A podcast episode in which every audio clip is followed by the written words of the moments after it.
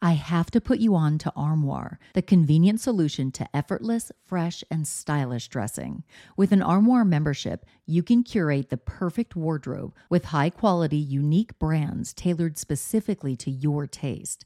Simply take a five minute style quiz, select items from your personalized closet, then your chosen styles arrive at your doorstep in as little as two days. When it's time for a wardrobe refresh, just swap out your current pieces for new to you styles. I go from professional to the carpool pickup line, so I need a diverse wardrobe. With Armoire, I always have something fresh and on trend for any occasion without the clutter. I recently edited my wardrobe to staple pieces only because Armoire allows me to add new pieces monthly and return them just in time for me to do it all over again. And by renting rather than constantly buying new clothes, I'm contributing to sustainability. Armoire is currently helping me through my chic era with all the high fashion and edgy options that I am loving.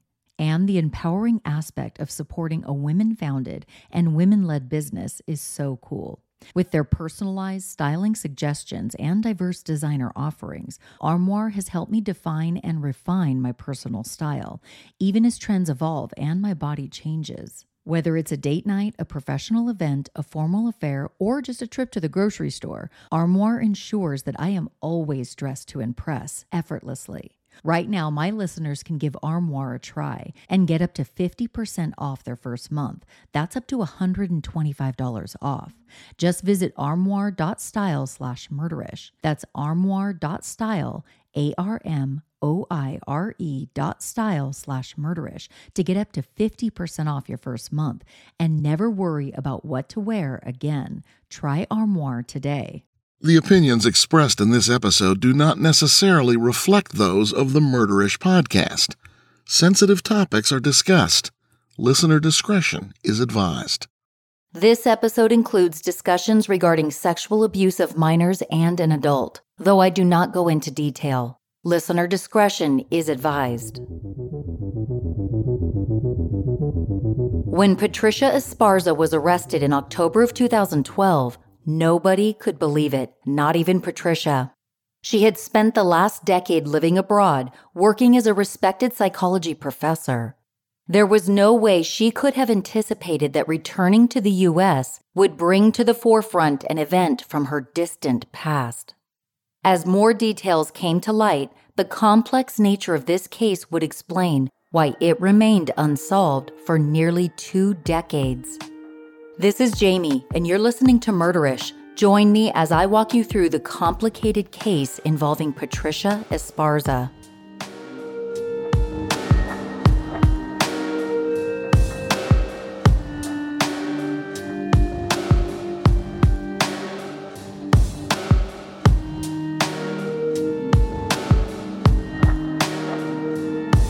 This case takes us to Santa Ana, California in the mid 1990s.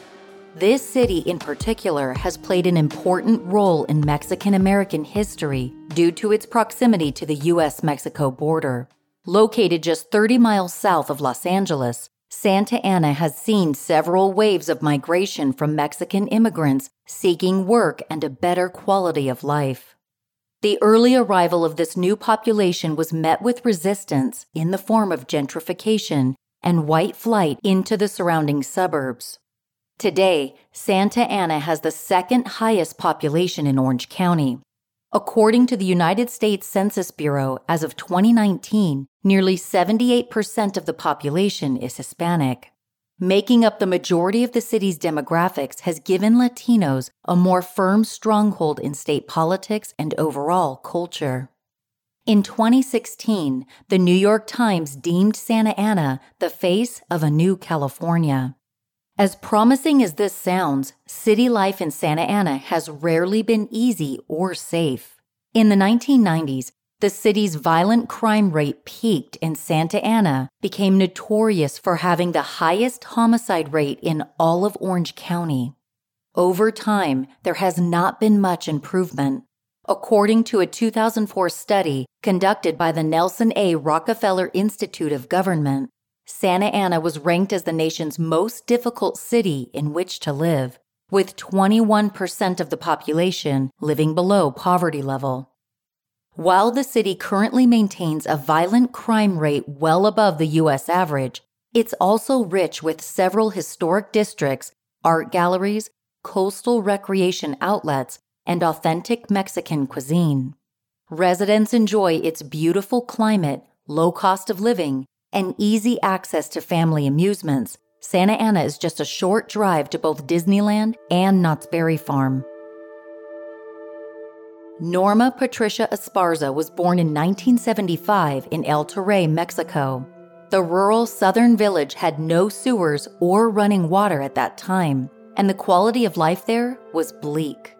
Like so many immigrant families striving for a better life, her father headed to America to provide for his family. Her father's factory job earned him a modest income, which went almost entirely to his wife and his two young daughters. Juana was the first child, and Norma, who often went by her middle name, Patricia, arrived a few years later. Around 1980, when Patricia was five, the family left Mexico to join Mr. Esparza in Santa Ana to start a new life. The family would soon expand to include two younger brothers.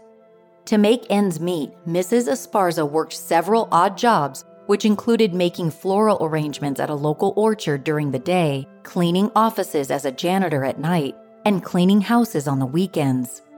Long work hours meant she was frequently away from home. Whether she knew it or not, Mrs. Esparza's absence fostered an unsafe and abusive environment for her daughters. Soon after moving to the U.S., Patricia's father began sexually abusing her. This trauma would continue for seven long years until Patricia was 12. As so many victims do, she remained silent about what was going on. The abuse came to light only when Patricia's sister, Juana, was molested by their father at age 13. Juana told her mother about the abuse, but nothing changed. Their father remained in the house. According to a Slate article, Mrs. Esparza was often physically abused by her husband. Perhaps fear of her husband was the reason she did not do much of anything to help her girls. Without a functional environment at home, Patricia had to find her own coping mechanisms. She buried herself in books, withdrawing from the rest of the world. Looking back at that time, she told Slate, shutting down was the only way I could deal with the harrowing experience. I felt utterly helpless and just unable to protect myself. Against the odds, Patricia was an excellent student and a gifted track runner. Soon, her academic and athletic performance caught a school counselor's attention. Patricia was identified as an ideal candidate for a nonprofit program called A Better Chance, which to this day offers academically talented students of color access to the best educational opportunities for middle school and high school, according to their website. Just before entering eighth grade, Patricia and a friend were both granted scholarships to the elite Phillips Exeter Academy. Notable alumni include writer Gore Vidal and Facebook founder Mark Zuckerberg. Learning alongside wealthy pupils was quite a culture shock for Patricia, but she managed to thrive. She went on to study at Pomona College, the founding campus of a series of prestigious universities within the Claremont Colleges Consortium. Santa Ana was a straight shot down the 57 freeway, so Patricia could visit her younger brothers easily and try her best to protect them. At Pomona College, Patricia majored in psychology with a minor in women's studies. The life she was building gave her hope. Maybe she could finally put the past behind her. Then, in a single night, everything changed.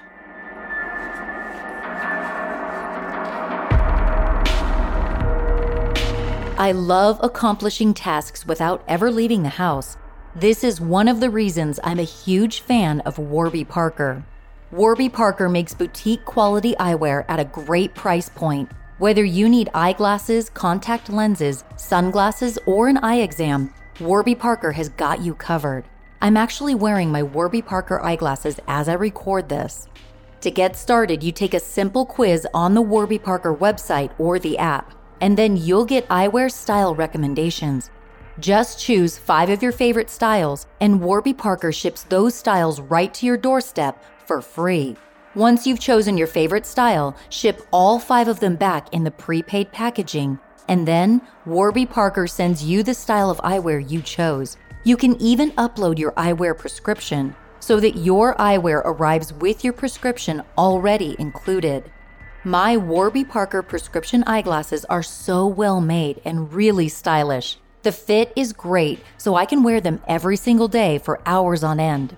Don't let your FSA or HSA dollars go to waste. Put them to good use on Warby Parker prescription glasses, prescription sunglasses, contact lenses, and eye exams. Warby Parker is committed to providing exceptional vision care online and in stores, offering eyeglasses, sunglasses, eye exams, and contact lenses. Glasses start at $95, including prescription lenses. Try Warby Parker's free home try on program. Order five pairs of glasses to try at home for free for five days. There's no obligation to buy. Ships free and includes a prepaid return shipping label. Try five pairs of glasses at home for free at warbyparker.com slash murderish. My husband and I have been using Jinjer essential oil to relieve stress and soothe muscle pain from workouts. That's Jinjer with two J's. My husband uses the convenient dropper cap to put a few drops into his hands, and then he rubs it directly on his lower back where he has the most pain. Yes, you can put Jinjer essential oil directly onto your skin because it comes pre mixed with jojoba and evening primrose carrier oils. So there's also no need to mix Jinjer essential oil with anything. It's ready to use right out of the bottle. When I start to burn out in the afternoons, I just put a little bit of Jinjer essential oil on my neck. The scent is really pleasant and it keeps me going until my workday is done. With this product, you know you're getting the highest quality ginger oil because their special extraction process helps remove micro impurities. I'm telling you, you need Jinjer essential oil in your life. And right now, I have an amazing deal for my listeners 20% off your first purchase. This is only available at my special URL, jinjer.us slash murderish. That's J I N J E R dot US slash murderish. You don't want to miss out. Again, that's Jinjer with two J's dot US slash murderish. When a service comes around that makes your life easier, you've hit the jackpot. With HelloFresh, you don't have to put any thought into the dreaded question, what's for dinner? HelloFresh offers fresh, pre measured ingredients shipped right to your doorstep. My daughter and I get excited when a new box of HelloFresh arrives because we've been having fun cooking the meals together. She's eight years old, and that's how easy it is to prepare HelloFresh meals. What I love is the time savings. There's no need to take a trip to the grocery store, and I don't even have to chop any ingredients. HelloFresh does it for me. My daughter and I recently made the HelloFresh one pan pork carnitas tacos, and they were a huge hit with the family. And I only had to clean one pan afterward. HelloFresh is the number one meal kit. They offer vegetarian, calorie smart, gourmet options, and more. So you're sure to find a meal plan that fits your needs. Go to HelloFresh.com slash murderish14 and use code murderish14 for up to 14 free meals, including free shipping. That's HelloFresh.com slash murderish14 and use code murderish14 for up to 14 free meals, including free shipping. It was during the spring semester of 1995 when Patricia was a 20 year old college sophomore. The previous August, she had been working a summer job at a clothing store when 25 year old Gianni Van entered her life. Van was the assistant manager of a local shoe store with ambitions to launch a career in fashion design. He wasted no time in asking Patricia out. They continued seeing each other every few weeks for beach and movie dates, but Van quickly became too possessive, and Patricia broke things off with him in February of 1995 after only six months of dating. She told Van she needed to focus on her studies, and they parted ways amicably. The following month, Patricia was home in Santa Ana for the weekend visiting her siblings. That Saturday night, she and a friend from Pomona joined her sister Juana for a dinner at El Cortez, a Mexican restaurant that often featured live music.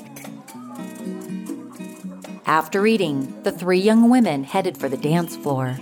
Patricia was approached by Gonzalo Ramirez, a 24 year old insulation installer who had two young children. He asked Patricia to dance, and at the end of the night, he asked for her phone number. She gave it to him because she thought he seemed nice. Ramirez phoned Patricia the following morning, inviting her to breakfast.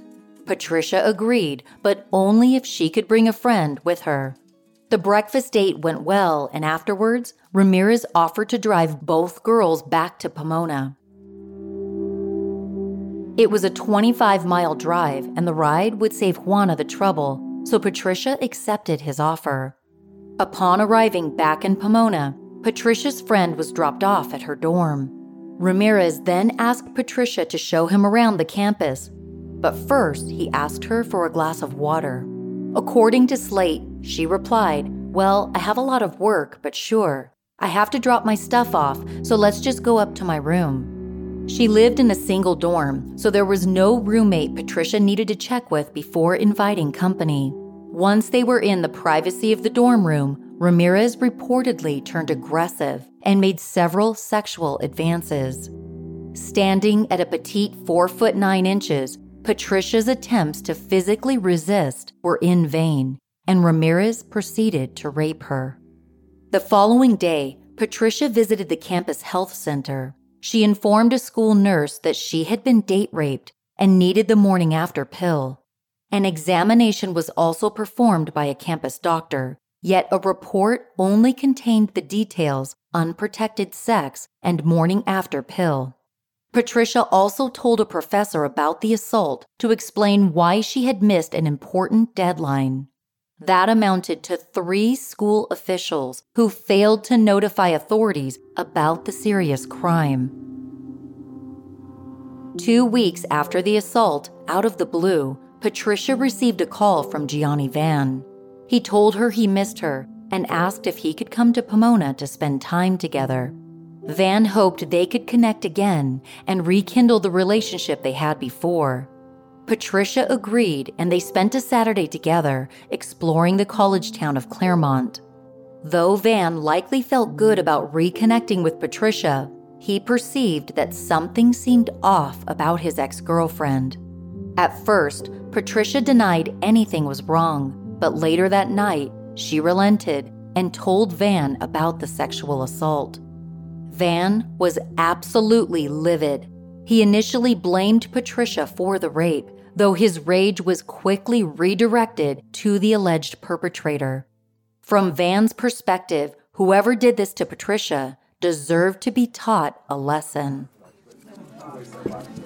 According to a police report, Van took her to El Cortez restaurant on two different occasions to see if they might catch Ramirez there. Van asked Patricia to point her attacker out if she saw him there. And on the night of April 15th, she did just that. On the night that Patricia spotted Ramirez, Shannon Gries and Cody Tran, two of Van's cohorts, waited in a white Chevy Astrovan outside. When Ramirez exited the restaurant with his friend, Noel Reyes, Van and his friends tailgated them. It was late by this time, nearly one in the morning, when most people were starting to settle down for the night. The roads were empty. About a mile past El Cortez, as Ramirez was stopped at a red light, the Astrovan rear ended the vehicle he was driving. Ramirez pulled over and exited the vehicle, expecting to exchange insurance information with whoever had accidentally rear ended him. As Ramirez's friend, Reyes, would later tell police, he peered into the Astrovan and saw three men and a woman. Two men got out and began punching Ramirez. Just as Reyes was getting out of the car to defend his friend, a third man emerged and appeared to have a gun. With no other recourse, Reyes began running down the block as he yelled for help. He happened upon a Motel 6 and beckoned the on site security officer for help. But by the time both of them had returned to the intersection, the white van had vanished. Ramirez's blue pickup truck remained at the scene, the engine still running. One of his shoes was spotted in the gutter. It was immediately obvious that Ramirez had been abducted. Santa Ana police were notified right away, and the only leads they had were Noel Reyes's testimony and the blood left behind on the pavement. Detectives eventually retrieved a broken wristwatch from the scene and then they began searching for Ramirez. Meanwhile, Van and his friends had their hands full. They had taken Ramirez to Accurate Transmission, a car repair shop in Costa Mesa owned by newlyweds Cody and Diane Tran. Shannon Gries worked at the shop and was a casual acquaintance of Van's. According to an Associated Press article, the men used chains to suspend Ramirez from the ceiling by his wrists. His legs dangled off the floor as blood poured down his face and torso. Sometime during the physical assault on Ramirez, Patricia was picked up in another car by Julie Rojas, Shannon's girlfriend at the time. They waited at a bar less than a mile east of the transmission shop until they heard from Van. When they arrived at the shop 30 minutes later, Patricia was completely horrified by what she saw. With a gun aimed at Ramirez, Van asked her if this was the man who had violated her. She screamed, saying they had the wrong guy and then she retreated to a loft area of the shop that was used as a bedroom. According to Orange Coast magazine, while she hid in the loft, Patricia heard the group discussing whether they should kill Ramirez. Upon exiting the loft, Patricia reportedly saw Cody Tran spraying a bottle of chemical solution on the walls. Soon after the traumatizing ordeal, Van drove Patricia home. She asked him what happened to Ramirez, and Van reportedly told her they had let him go. As Patricia would soon learn, that was the furthest thing from the truth. On the morning of April 16th, seven hours after the attack on Ramirez, a passerby on the 405 freeway near Irvine spotted a body by the side of the road. Irvine police officers at the scene noticed the victim's face and neck were wrapped in strips of blue towel, the same kind you might find in gas station restrooms at the time. Bloody gashes were scattered across the victim's head, shoulders, back, and arms. Two fingers on one of the victim's hands had been almost completely severed. This had been a merciless, savage attack that did not appear to be a random killing it was personal. Aside from the massive injuries sustained by the victim, officers also noted his shoes were missing. One sock also appeared to be dirtier than the other. For now, the strongest lead they had was the shredded blue towel enrobing the body. At the time, the vicious crime barely received any attention, even after the body was identified as Gonzalo Ramirez. Due to the high rate of violent crime in the area, it's likely Ramirez was viewed by the general public as just another statistic, his death possibly a consequence of local gang violence. Once the body was identified as someone who was a Santa Ana native, the case was transferred from Irvine to Santa Ana, where detectives Ben Meza and M. Dominguez from the homicide unit led the investigation. Right away, they connected the victim to another crime that happened that night the abduction at the stoplight near El Cortez restaurant. When Noel Reyes was interviewed, he said he had no idea why his friend's attackers would want to hurt him. They were complete strangers to both himself and Gonzalo Ramirez. Reyes was crushed to learn that his friend had been murdered, and he wanted to assist in catching those responsible. He tried his best to recall any physical characteristics of the assailants. One was tall, over six feet, and another man wore his dark hair in a ponytail. That was all he remembered. Investigators questioned several other people who knew the victim. When asked about a potential motive, Ramirez's brothers told them the lurid details of his personal life. Ramirez supposedly had three girlfriends in the States, as well as a wife and two young kids residing in Mexico. While jealousy was strongly considered as a motive for the crime, none of the American girlfriends seemed suspicious after being interviewed. During the third week of May, a search of Ramirez's apartment was performed where he had been living with a roommate, Elo Silva. Detectives picked up a phone bill sitting on Ramirez's desk and noticed writing on the back. According to the Associated Press, it read Patty and listed two phone numbers denoting school and home. Silva was asked if he knew anyone named Patty. He told Detective Meza that several weeks before, Ramirez had been in the dorm room of a girl by that name. He told Meza he only remembered this detail because his former roommate had bragged about the encounter. According to Slate, Silva had been lying on his bed when Ramirez grabbed the cuffs of his pants and yanked them off in one swift motion. That's the way I took the pants off the girl I had sex with, he said. Upon learning about Ramirez's alleged interaction with Patty, Investigators immediately began looking for her. The phone numbers scrawled on the bill were soon traced to Patricia's dorm in Pomona and her family's residence in Santa Ana. On June 8th, Patricia was brought in for questioning. She confirmed she knew the victim and told detectives about the sexual assault. She also told them about confiding in her ex boyfriend. Detective Meza asked if there had been any indication he might retaliate. Patricia denied any knowledge of a premeditated murder and seemed genuinely surprised to find out that Ramirez had died. She asserted that she had never returned to El Cortez after being raped out of fear of bumping into her attacker. Detectives continued to press Patricia in case she was hiding something. According to Slate, Detective Meza told Patricia, If you know who killed him, this is the time for us to talk about it because we don't want you getting into something that later on you might not be able to get out of. I just get a feeling about you that you know more than what you want to tell us and you may be protecting somebody. But she insisted there was nothing else to share. What little information they had gathered from Patricia was soon supplemented by findings prompted by other leads.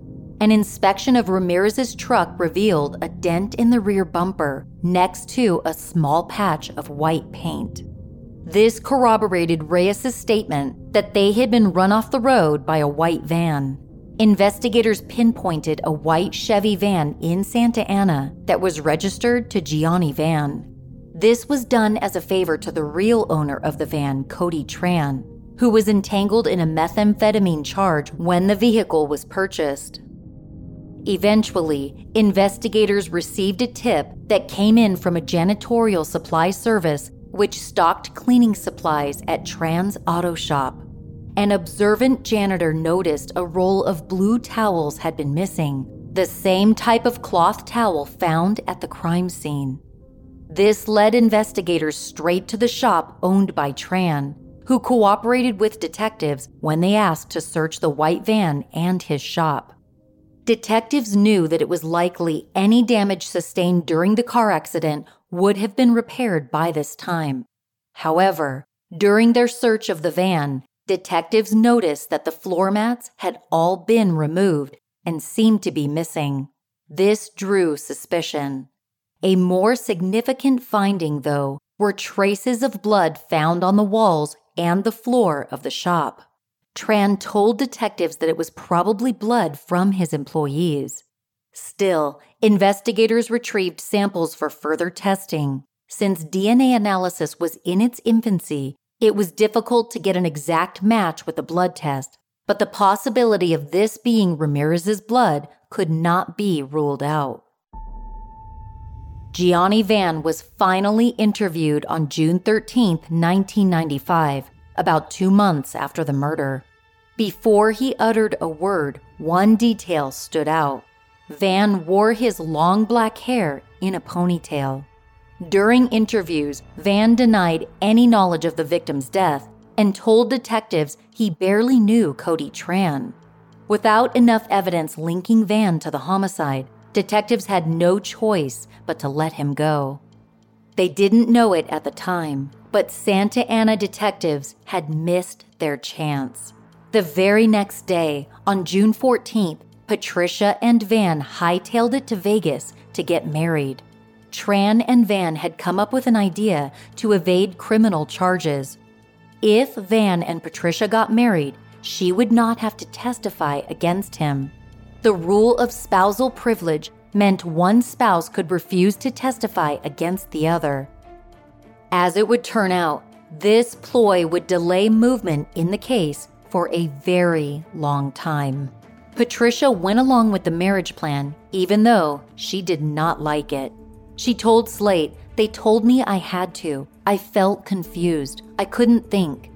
None of her family members or friends even knew about the impromptu union, and she and Van never lived together as a married couple. In March of 1996, law enforcement was ready to make an arrest. Gianni Van was arrested and charged with first degree murder in connection with Gonzalo Ramirez's death. But when it was discovered he had married a key witness and she refused to testify, detectives knew they had reached a dead end. As frustrating as it was to do so, the murder charge against Van was dropped. Without Patricia's help, the Santa Ana Police Department didn't have enough evidence to move forward. Van was released and confidently believed he had gotten away with murder. Patricia moved on with her life, making strides toward a career in helping others. She earned a PhD in clinical psychology at DePaul University. Over the next few years, her clinical research focused on disenfranchised communities who often lack the skills to cope with conflict and loss. Patricia worked with many urban teenagers from diverse backgrounds. These studies garnered deep respect from her colleagues and were published in medical journals like the Journal of Community Psychology and the Journal of Adolescent Research. In the early 2000s, Patricia met and fell in love with Jorge Mancias, a neurobiologist who taught and researched at UCLA. He proposed in 2001 at Windows on the World, a restaurant at the top of the World Trade Center. The proposal came just one month before the catastrophic 9 11 attacks. When Jorge asked Patricia to marry him, she was elated. But later, she burst into tears and confessed to him that she was already married, but that she had been forced into it. Although Patricia told her fiance about her previous marriage, she opted to keep the details vague. By mid 2004, she had filed for divorce from Van and went on to marry Mancias. In 2007, Patricia was offered the position of mental health consultant to the World Health Organization in Geneva, Switzerland. This would require her and Jorge to relocate, but she could not turn down this once in a lifetime opportunity. She accepted the position, and the couple started a new life overseas. They settled into an apartment in a small French town across the Swiss border. Two years later, in 2009, Patricia was offered a faculty position at Geneva's Webster University. That same year, she gave birth to a daughter she named Ariana. Now, with her own family and her dream job locked into place, everything in Patricia's life was going well. Back in Santa Ana, though, the Gonzalo Ramirez cold case was reopened in 2010. Now equipped with DNA testing, detectives were able to match Ramirez's blood to samples collected from the walls of Tran's transmission shop. Additional evidence, which was not released to the public, amounted to a much more solid case than there had been 15 years prior. The case that had been cold for so many years was about to heat up.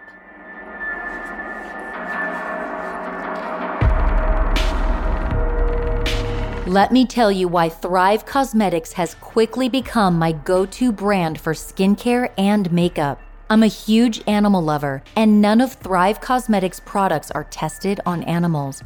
They're Leaping Bunny and PETA certified as 100% vegan and cruelty free. On top of that, they're on a mission that's truly bigger than beauty. Whenever an item is purchased, Thrive Causemetics donates to a nonprofit that helps women thrive.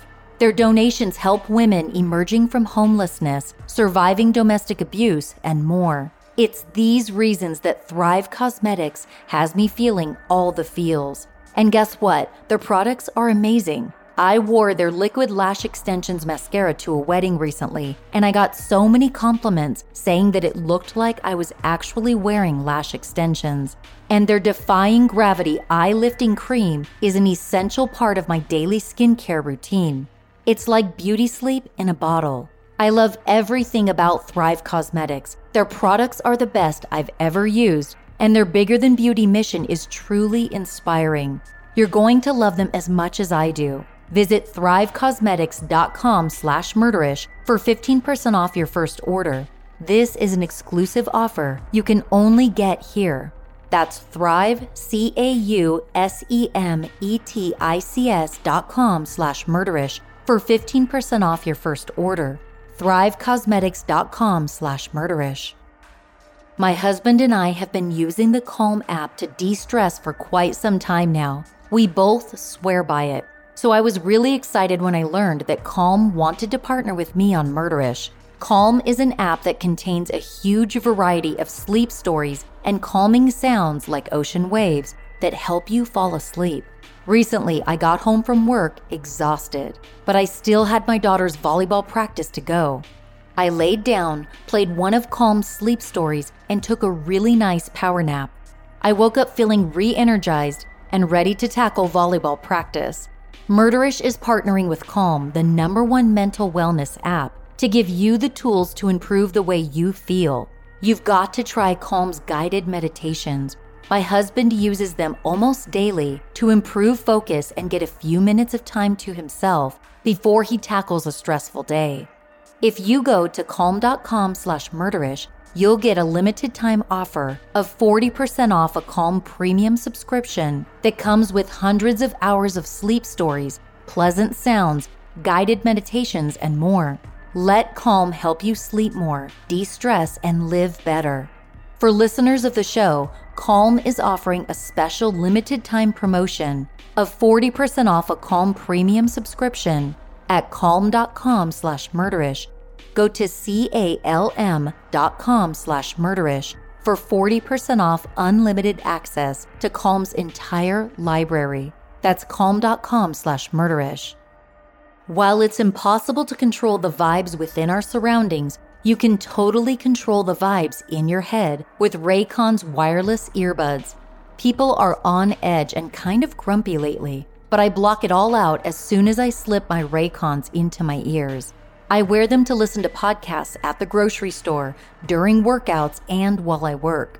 Their improved rubber oil look and feel is sleek, stylish, and they feel comfortable enough to wear for hours. With their optimized gel tips, you get the perfect in ear fit. What's really cool is that my Raycon earbuds have three different sound profiles to choose from based on what I'm listening to. For podcasts, I use the balanced mode and the pure mode. For music, I use the bass mode so I can really feel the hip hop music on my playlist.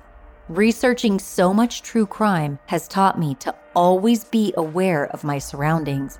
With Raycon's new awareness mode, I can actually listen to my surroundings. I can also take calls with the built in mic, which is really convenient. Raycons cost much less than other premium audio brands, but the sound quality is totally on par and they come with a 45 day happiness guarantee. Right now, Murderish listeners can get 15% off their Raycon order at buyraycon.com slash murderish. That's buyraycon.com slash murderish to save 15% off on Raycons. Buyraycon.com slash murderish. On October 19, 2012, Patricia Esparza returned to American soil to attend a work conference in St. Louis, Missouri. At around 8:30 p.m., Patricia stopped at Boston's Logan International Airport for a brief layover. Little did Patricia know she would not be boarding her next flight. It was there she was placed under arrest, completely unaware that she had been wanted as a fugitive. From behind bars, Patricia contacted her husband to let him know what happened. It was only then he learned about the ordeal in 1995 the sexual assault and the homicide. Regarding this newfound knowledge, Mancias told Orange Coast magazine, I couldn't believe the gravity of what she had been living with. How could she keep it inside, not want to share it with me? I saw it as a tremendous weight she had been carrying. Patricia was extradited to Orange County Jail, where she was held for two months before consenting to an interview. This time, Patricia admitted that Van had taken her back to El Cortez to identify Ramirez, but Patricia insisted that she had never met Van's friends before that night. As referenced in Slate, she told detectives, I didn't know these people or what they were capable of. She also made it clear that her behavior that night and the subsequent wedding were all as a result of being threatened and intimidated by Van. Patricia's new statements led to a string of indictments. In December, Patricia was released on $300,000 bail and permitted to return to France to get her affairs in order. Over the following year, she flew into California on several occasions to attend hearings and to offer her testimony before a grand jury. She knew her presence in the state could result in having her bail revoked at any time, but she cooperated regardless. In the weeks after Patricia's arrest, most of the other people involved in the abduction and murder were arrested. This included Gianni Van, Shannon Gries, and Diane Tran. Cody Tran was the exception. On July 5, 2012, during a standoff with police, Cody Tran took his own life. He had violated a restraining order, which was filed by his wife three days prior after he had threatened to slit her throat. Van Gries and Diane Tran were all held on murder charges. In November of 2013, prosecutors gave Patricia an ultimatum either plead guilty to manslaughter, which would land her a three year prison term, or stand trial for murder. She struggled immensely with this decision. On one hand, Taking the plea would mean reuniting with her husband and then four year old daughter sooner. On the other hand, she would be penalized for a crime she did not commit. After giving it heavy thought, Patricia decided to refuse the deal. She explained to Slate, I cannot accept the plea because it would essentially be a lie. I was terrorized. In denying the plea deal, her bail was revoked and she was charged with murder.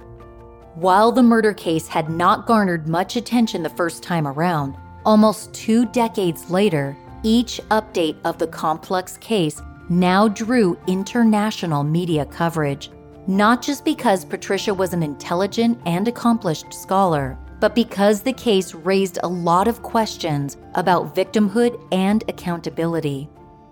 There was a surge of support for Patricia from rape victims' rights groups who advocated for the charges against her to be dismissed. A Change.org petition from 2013 titled Call for the Immediate Release of Patricia Esparza received nearly 7,000 signatures.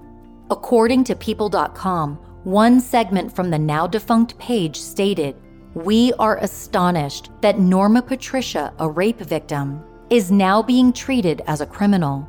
In continuing to pursue her, you are sending a troubling message to other rape victims who already have a sense that they will not receive justice within the legal system. While the petition did not lead to her release, she was offered a different plea bargain in September of 2014. In exchange for her cooperation and testimony at Van's trial, she would be given the option to plead guilty to voluntary manslaughter.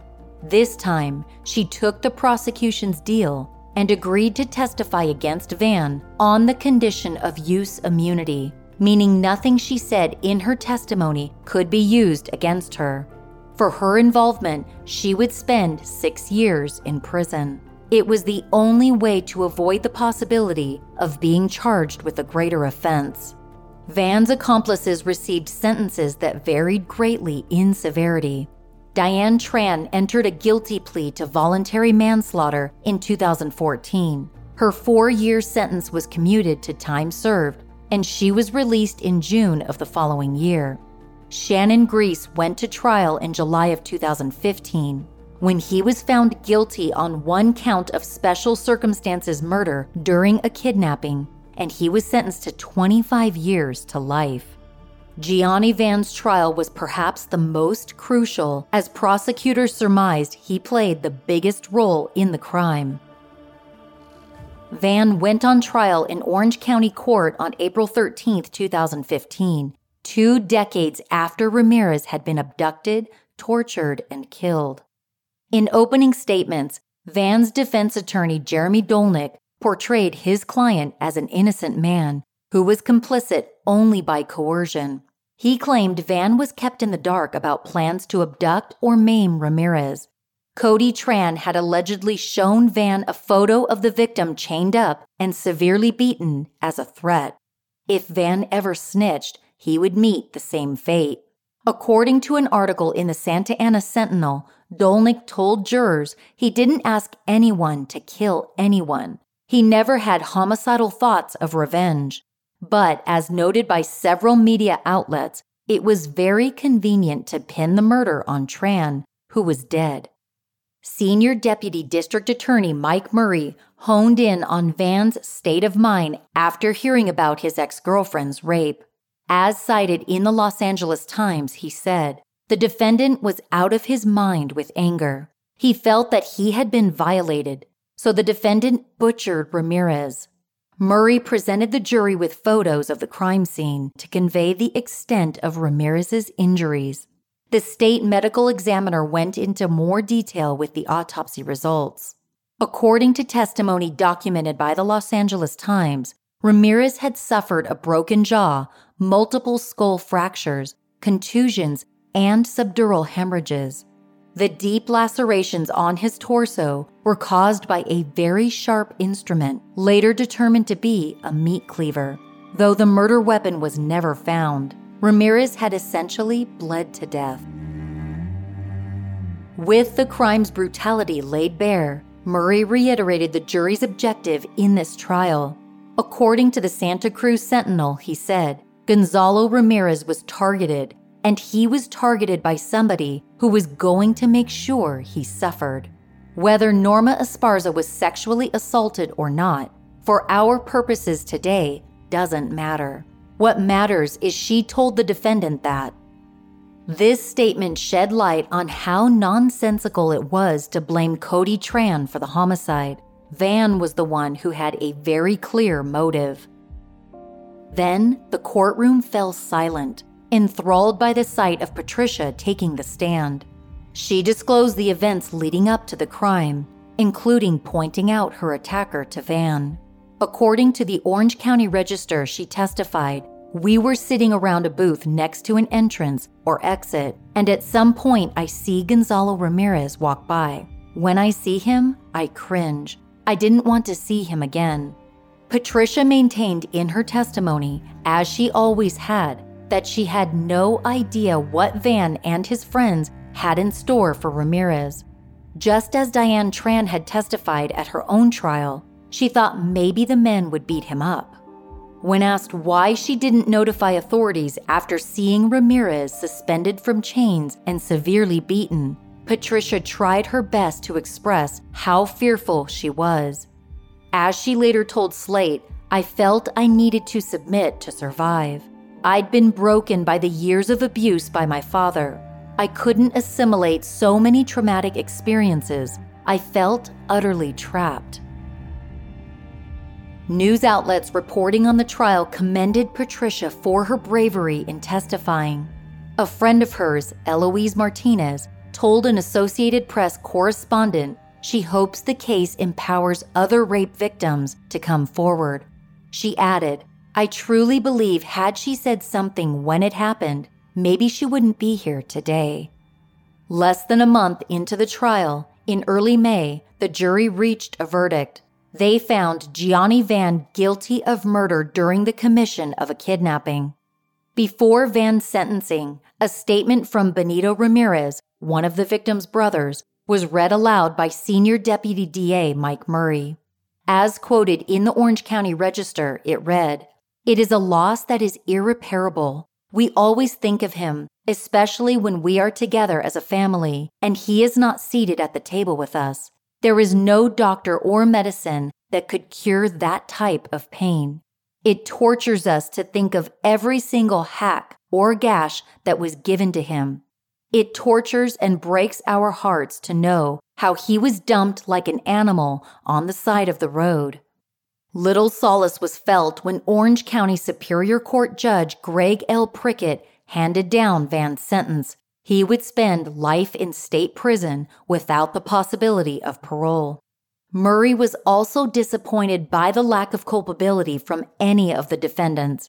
He told the Associated Press it just didn't happen. They murdered Gonzalo Ramirez, and I didn't hear one of them take responsibility for that. Also absent from public commentary was any mention of the culture of victim blaming. Patricia Esparza did not orchestrate the kidnapping of Ramirez, nor urge anyone to pursue revenge. Though she had remained mostly silent about the assault, she had been forthcoming with school officials. The system failed her, and the perpetrators had put themselves into a vigilante role. All of these cracks were laid bare by this case, but none of these larger systematic failings were addressed. The black and white nature of the U.S. legal system simply was not conducive to solving the deeper issues of this complex crime. About two years after Van was sentenced, he and his attorney filed an appeal. The document cited two jury instructions that were inaccurate, the exclusion of evidence, and the jury prejudice based on the errors. The appeal was dismissed, with the judgment and sentencing upheld. Today, Gianni Van remains in California State Prison. No updates have been made by the press about Norma Patricia Esparza, whose release is slated for 2022. Shortly after her incarceration, her husband Jorge told Orange Coast magazine that Patricia can only cope with her past if what she did, the choices she made, helped somebody.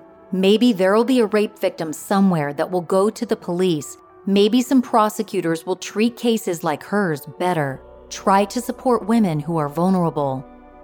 There is no happy ending for anyone in this case. A woman who was victimized had no advocates at the time, and she confided in the wrong person, which resulted in a brutal murder.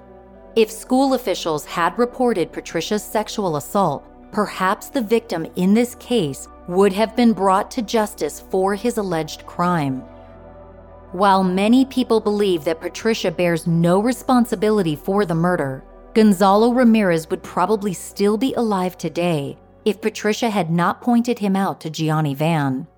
It's a complex tragedy with many people at whom you could point out as being culpable for the crime. It is a case for which we have answers but little resolution.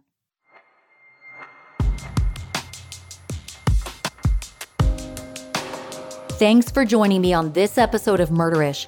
If you like the show and have 60 seconds of free time, do me the biggest favor and give Murderish a five star rating and review in your favorite podcast app. Positive ratings and reviews help new listeners find the show, and I also love hearing from you guys. Also, follow me on Instagram at Murderish Podcast. It's my favorite place to engage with you guys. You can also find me on Twitter and Facebook. Check out murderish.com if you want to buy murderish t shirts, face masks, coffee mugs, and more. If you want more murderish content, go to murderish.com and click the link to go behind the scenes and become a Patreon subscriber. Patreon subscribers get immediate access to bonus content as well as other perks. Thank you to Nada N for becoming a Patreon subscriber. I really appreciate you. Murderish sound design and audio editing is by Justin Hellstrom. Music is by Nico of We Talk of Dreams. This episode was researched and written by Allison Schwartz. Stick around after the closing music and ads to hear a list of sources used for this episode. As always, Ishers, Thank you for joining me on another episode of Murderish. And remember, listening to this podcast does not make you a murderer, it just means you're murder ish.